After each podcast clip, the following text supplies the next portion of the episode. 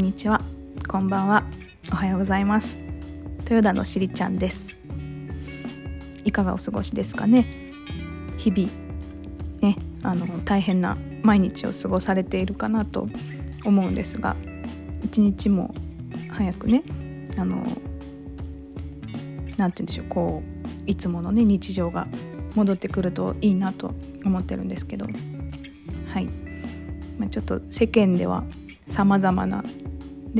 こう論争が あったりとか結構もう割と誰もがねあのー、気が気じゃいられない状況の中でまあ経験したことのない何て言うんでしょうね、まあ、災害とも違いますしこう目に見える何かでもないのでこうちょっと戦う対象が難しいと言いますかね、うん、ちょっといろいろ難しいところもあったりするかなと思うんですけども、うん、私たちはもうあれですよね。もう愚直にというかもうできることをやるしかないなって思ってるのでね。あの、まあ、できるだけ外に出ないとか手洗いうがいとかね気をつけるとかちょっとそういうことをね地道にやっていって少しでも社会に協力することが一番重要なのかなと思ってたりしてます。はい。すごく真面目な入りになりましたがこのラジオはそんなラジオではございません。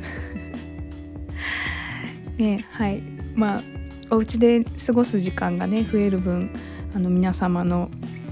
お耳のおいとまにね寄り添えるようなコンテンツになればいいなと思ってはい。これからもちょこちょこと喋っていこうかなと思っております。えーまあ、最近はですねお家で過ごす時間も多くありつつも、まあ、ちょっと仕事が、ね、忙しいところもあったりなんかしてこう、まあ、リモートでね今あのありがたいことにお仕事させていただいてるんですけども、まあ、リモートで家にいながらにしてお仕事ができると言ってもやっぱりこう仕事は仕事ですからねあの結構忙しくやってると家のことあんまりできなかったりとか意外にねするもんなんだななんて思いながらやってるんですけど。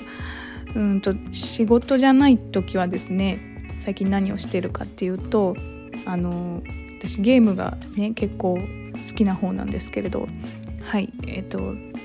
動物の森をはいやっております。やっておりますと言いつつですねあの1日も空けてない日が結構何日か続いちゃってってしまってるので割とその土日とかにまとめてやっちゃったりする感じだったりするんですけどあのー、あれなんですよ。ゲームをゲームすごく好きでやりたい気持ちしかないんですけどあのー、体がそれを許してくれないと言いますかあのゲームを30分以上やると眠たくなってきて しまうようになり何でしょう。これはもう完全なる年齢を重ねた結果なのかなと思ったりなんかするんですけども。いやでも年齢のせいにしちゃダメですね。なんかそうでも眠たくなっちゃうんだもんな。好きなゲームだからもう寝ずとも本来ならやりたいんですけどもちょっと体のねあの現象には抗えずちょっとこうすごいあれですよ動物の森途中で寝ちゃうと例えばこう釣りの途中で寝ちゃうとしてであのこう釣れた時にブーンってなるんだけどもう寝ちゃってるからそのまま釣り竿放置みたいなそのまま2時間放置みたいな こととかちょっとあったりなんかしてね。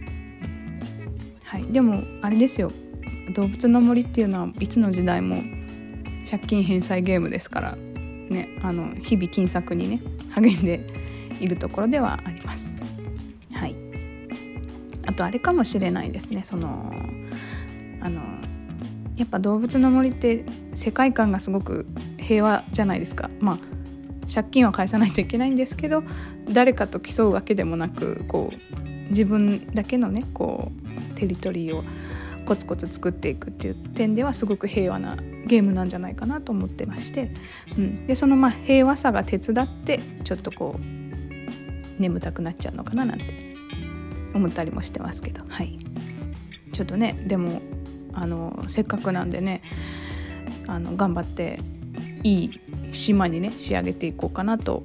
思ったりなんかしていますね。うん、皆さんはお家でどうやって過ごされてるでしょうかね。うん。はい。えー、今日はですねあのなんやかんや頂いてるメッセージにお答えできてないものが結構溜まってますのでその中で答えられるものはねどんどん答えていこうかなと思ってます。はい、でまああの冒頭にも言った通りですねこんな状況ですのでもっとなんかこうなんでしょうねこう出し惜しみすることなくどんどんこうコンテンツとしてね上げていければいいかなと思ってますので、はい、どうぞあのお付き合いいただければと思います。はいで、えーとまあ、いただいてるメッセージの中でですね割と多いのがあのカレーについて話してくださいっていうメッセージをですね結構多数から頂いてましてはい、えー、カレーの話はですねします。カレーの話を今日はします。ただカレーの話しだすと私多分すごい長く喋っちゃうんですよ。あの実はこのラジオって一人で家で iPhone のボイスメモ機能を使って喋ってるんですけどあのボイスメモだから無音ですよこれ BGM も後から載っけてるんですけど無音の状態で一人で喋ってるんですけどね。うん、でそのあのちょっと前回の配信で言ったんですけどこれ割と取りだめをしてるんですよ。であの喋りたいテーマに対してこう自分でこう納得のいく内容のお話ができたやつをどんどん採用して一つにまとめて配信してるんですね。で実はそのカレーの話初回にしようかなと思っててで初回にしようかなっていうかその初回にするべきテーマかなと思っててであの喋ったんですよ喋って撮ったんですよ。で撮ってたんですけどあのカレーの話を一人でこれ一人で撮ってるって言ったじゃないですか。一人でカレーについて喋っていたらあの気がついたらですねノンストップで1時間以上喋ってたんですよ。やばくないですか？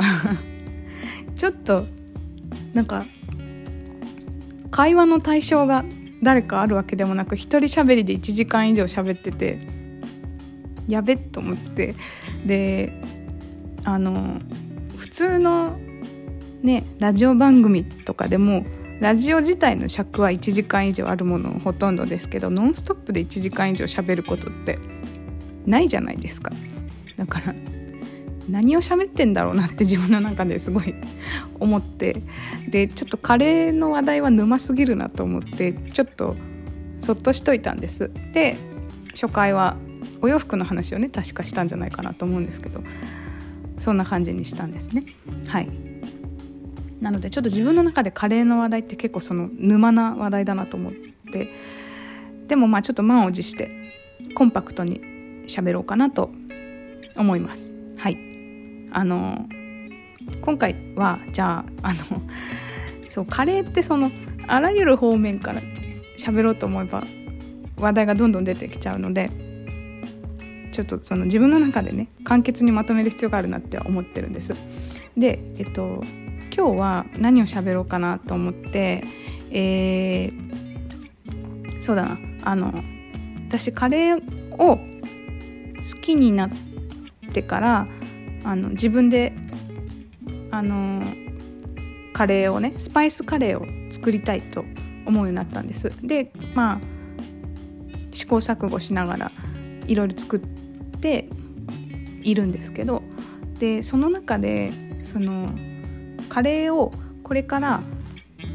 自分で一からスパイスカレーを作りたいと思う人に向けてなんかこうおすすめのレシピがあってで私もそこから導入として入って今のいろんなこうレシピのスタイルになったっていうところがあるのであの1個だけちょっとレシピをまずおすすめしようかなと思います。あの検索すると出てくるんですけどあのキューピーの3分クッキングってやってるじゃないですか。であれのですねあのサイトに行けばあるんですけど、えー、クイックココナッツカレーかな？で検索してもらうと日テレのそのサイトが出てきて多分レシピまだ出てくると思うんですけどそれあのぜひ今までカレー作ったことない人ぜひ一回やってみてほしくてで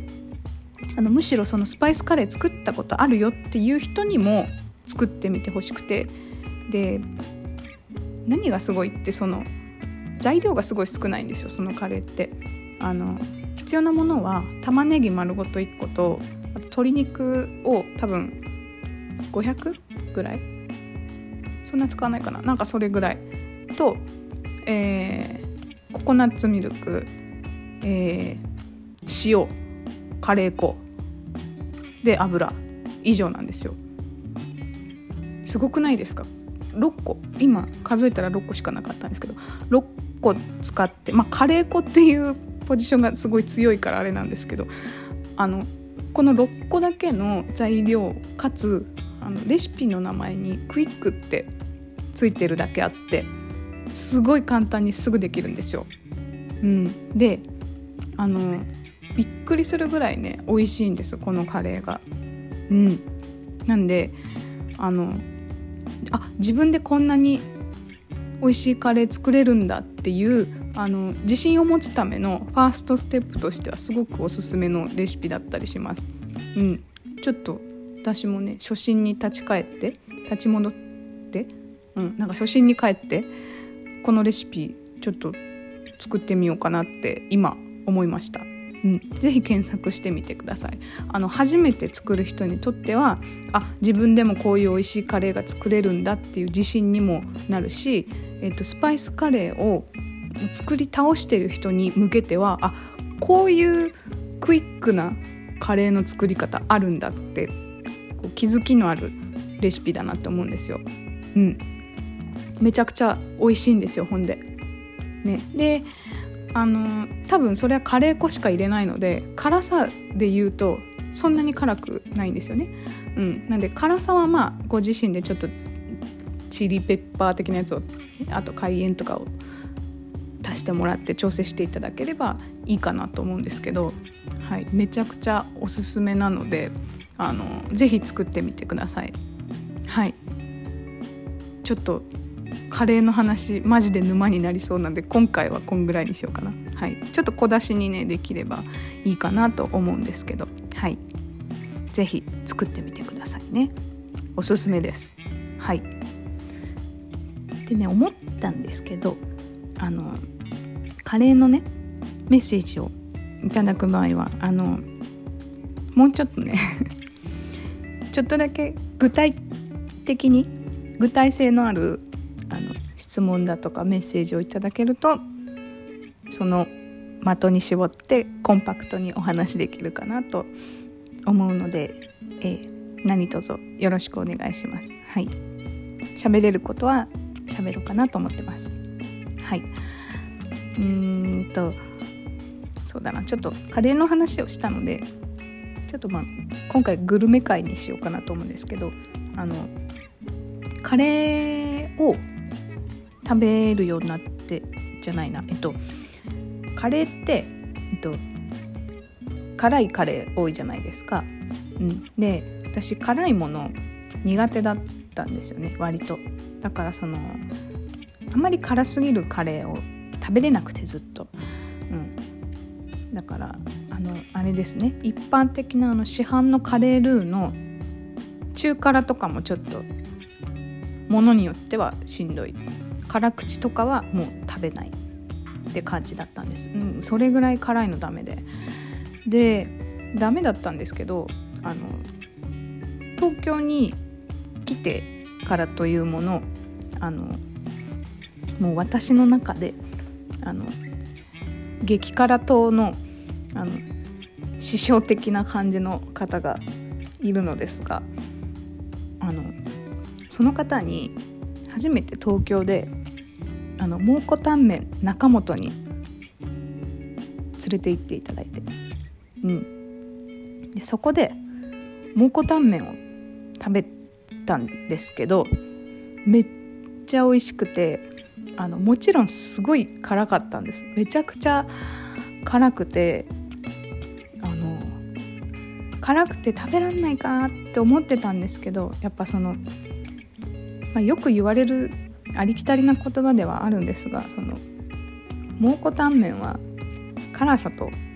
うまさが同居してるとよく言われるじゃないですか。もうまさにそれ。もうそれ以外の褒め言葉がないぐらいもうドンピシャもうその形容の仕方がドンピシャすぎてもうね美味しくて。で感動しました。痛く感動しましたそれに。うん。でそこからめちゃくちゃ中本にはまります。うん。で中本を食べる回数を重ねていくことにより私の中の辛さ耐性がガッと増したんですよ。であのこれは、えっと、いい話ではないかもしれないんですけどあの仕事で結構ストレスがすごくてあの口の中にめちゃくちゃ口の中じゃないあのベロにめちゃくちゃ口内炎ができたんですよ。でもうすごい辛くてその私はもう食に執着して生きているような人間なのにもう何食べても痛くてあのしょっぱいものだけじゃなくてもなんか冷たい水とかでも結構もう染みちゃってもう食べるのが本当にしんどかったんですよ。で耳鼻科とかに行って原因調べてもらっても分かんなくってとにかくストレス減らす環境にしてくださいねって言われてああと思ってなんかうがい薬みたいなのだけもらって生活してたんですけどでなんだかんだそのベロの口内炎はまあそのいただいたうがい薬のおかげで治ってはきてで治ってきた頃にあのあれですねあの傷がこう治りかける時って、まあ、例えばかさぶたになる時ってそこの感覚ってこうあんまりなくなるじゃないですかかさぶたの上の感覚とかって。で、えっと、私のそのベロにも同じようなことが起きてその口内炎が治った直後はそのベロの感覚があんまりなくなるというかあのこれはひょっとしたらほんのりとした味覚障害だったんじゃないかなって今考えたら思うんですけどあのでそれを逆手にとってあちょっと私ひょっとしたらもっと辛いもの食べれるかもと思ってあのそれまでその口内炎のせいで辛いものなんて食べらんなかったわけですよね。なんでちょうど治ってきたところだしでまあなんとなく味覚も死んでるから ちょっと辛いもん元気づけケーキ漬けに辛いもん食べようぜと思って食べようって思って中本の、えっと、中本本家には行かずえっとあのセブンイレブンで売ってる中本のカップラーメンの北極の方を食べたんですよ。で私北極の方は食べたことなくってえっと、蒙古タンメンと五目タンメン。五目蒙古タンメン。忘れた名前。五目の方。ちょっと蒙古タンメンよりちょっと辛い方のやつは食べれたんですけど北極は手出したことなくって。でカップラーメンの北極食べたんです。そしたら全く辛くなくて。で味はするんですよ。かすかに味はするんですけど多分痛覚がしんあの口内炎の痛みがやばすぎて治った時に痛覚がなんか一瞬死んだんじゃないかなと思うんですけど全く辛くなくって美味しいなっていうかまあ美味しくて。であやばい北極いけると思って結構どんどん辛そうなんか本当にこれ体にいいか悪いかで言われたら多分悪いんですけどなんかそこから辛いものどんどんいけるようになっちゃって。であの私働いてる会社があの新宿エリアで働いててであの新宿エリアのカレー屋さんといえばあの草枕っていうカレー屋さんがあるんですけどちょっとねここも癖のあるカレーなんですけど草枕大好きで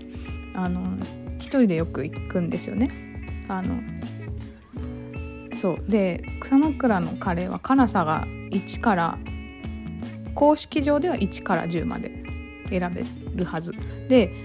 うん、なんかつわものとかになってくるとひょっとしたらその上のオーダーとかまでしちゃってるのかもしれないんですけど。で草枕のねカレーをあのその辛さ選ぶやつえっと私は確か3番からスタートしたんですよ。で3番でもまあ辛さに耐性ない人はもうそこそこ辛くて。で3番を普段食べてたからその今なんかこう辛いもの無双みたいな感じになってる状態だからちょっとこれもうちょっといけるんじゃないかなと思って3から5ぐらいにしたんですよね。で5番の辛さ食べて全然美味しくていけると思って徐々にこ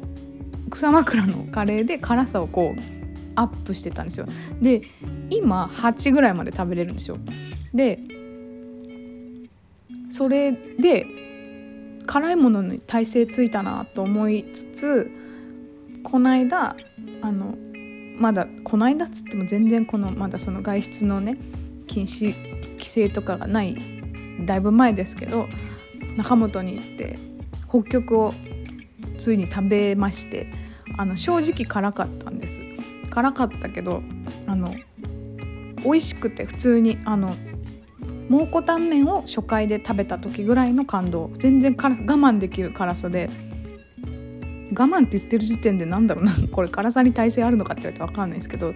普通に北極を美味しく食べられたんですその時に辛かったんですけどね。その嫌な辛さじゃなくてでそれにすごく感動しました。うん。美味しかった北極。で割ともう体が辛いものを求めるようになったんじゃないかなと思っててあのご飯屋さんとか行くとなんか辛いものを探しちゃうようになってしまいました。でももっと世の中にはこう激辛好きの人いると思うんですけどあの芸能人だとあの人誰だっけ？あの鈴木亜美さん。アミーゴとかはめちゃくちゃ激辛好きですよねあの人。だからあんな風になりたいとかまでは思わないですけどなんかこうある一定レベルの辛さの終着点みたいなところにいけたのかなっていうちょっとなんか喜びが最近私の中であってうん。なんでその東京に来て蒙古タンメンのおかげで私は辛いものが食べられるようになりましたっていう話なんですけど、うん、でそれで、まあ、カレーも好きでその辛くて無理だったカレーも全然食べれるようになってなんか辛さのこう限界じゃないけどこうある程度ねこう一皮むけるとこうご飯食べるご飯の楽しみがなんかちょっとこう増えるなって思いましたね。はい。あのなんか仲本行って辛くて食べらんなかったっていう話も全然普通に聞くんですけどなんか是非回数を重ねてみてほしいなと思います。なんか私もそうだったんですけど初回はわ辛いと思う辛い美味しい辛い美味しいのバランスが辛いがまだ勝ってたんです。でもなんかある日あまた食べたいなって思うようになっちゃって。でそれの繰り返しだったんですけど是非あの1回目でダメだっていう方はあのぜひ2回目行かれると良いのではないでしょうかみたいな。はい。そんなことを思っていたりします、はい、辛いものが食べられると食の楽しみも増えますよという話ですね。うん。あのそうそうだ。あの辛いもので言うとねあれもう無理って思った辛さがあのあって。私あの新大久保にねよく行くんです。で最近はちょっと行けなくなっちゃったんで寂しいんですけど新大久保行ってあのなんだっけソウル市場っていう韓国料理韓国の食材が売ってるスーパーマーケットみたいなのがあるんですけどあそこに行ってあのプルタックポックミョンっていう韓国の何あれ焼きそばみたいなやつ。あの作り方としては UFO みたいなやつなのかな、うん、があるんですけどそれの3倍のやつを買ったんです。で買って家で作って食べたんですけどあのあれは本当にやばかったですね。あの辛いとかじゃなくてとにかく痛い。とにかく痛くて辛い。みたいなのがプルタックポックミョンの3倍でした。はい。でただあいつも味がめっちゃうまいんですよ。あのいろんな多分ね味がカルボナーラ味みたいなのやつとか出てると思うんですけど私は多分ノーマル味の辛さだけが3倍になったやつを食べたんですけど味が美味しいと思って油断して食べてたら死ぬほど辛くてもうえっとなんか喉が痛い。口中痛い。唇痛い。で辛いと思って水飲む。で水が口の中を通る時さえも痛いみたいな。なんか水を飲むっていう行為がマジで意味がない。ですねあの食べ物は。はい。でもちゃんとね完食はしましたけどね。うん。あれはなんかちょっとあの味はうまいんですけど3倍はあのなんでしょうこうコンスタントに日々食べるもんではないなっていうのは確信しましたけどね、うん、あの他の味は食べたことないんでちょっとチャレンジしてみようかなと思います。はい。ちょっと今回はグルメ会になりましたね。はい。というところで、えー、今回はねこんな感じで、えー、締めようかなと思うんですけどもうんあのだいぶ喋っててお腹が空いてきましたね。はい。うん。皆さんは今日は何を食べられるんでしょうかね。うん、私はちょっとカレーをねこの後作ろうかななんてほんのり思っていたりします。はい。というところで、えー、いつもの通りメッセージや、えー、質問やその他もろもろ、え受け付けております。で受付先は、まあ、各種 SNS 見つけていただいてそこから何かしらの方法でえー、いただければ大丈夫です。はい、あのお名前をね読んでも OK な方は是非何て言うんでしょうラジオネーム的なものをね一緒に添えていただけるとありがたいです。はい、で、えー、あとはメールアドレスもねご用意しております。はい、申し上げますね。えー、ラジオアットマークよめ .jp ですねはい、えー、綴りはラジオなので、えー、RADIO アットマーク、えー、YOME.jp です。はい。こちらにもあのお寄せいただければ読みます。はい。でメアドはさまざまな、えー、配信の概要欄的なところに貼っておりますので、はい、そちらから、えー、お寄せいただければと思っております。はい、えー、そうですね。あのなんかこう元気が出るね話題が日々欲しいなと思ってるんですけどその元気をね与えられるようなポジションになれるといいななんて思いながらこれからもちょっと頑張っていこうかなと思いますのでまたよかったらね是非聞いていただければと思います。はいではまたラジオ撮ります。次回までさようなら。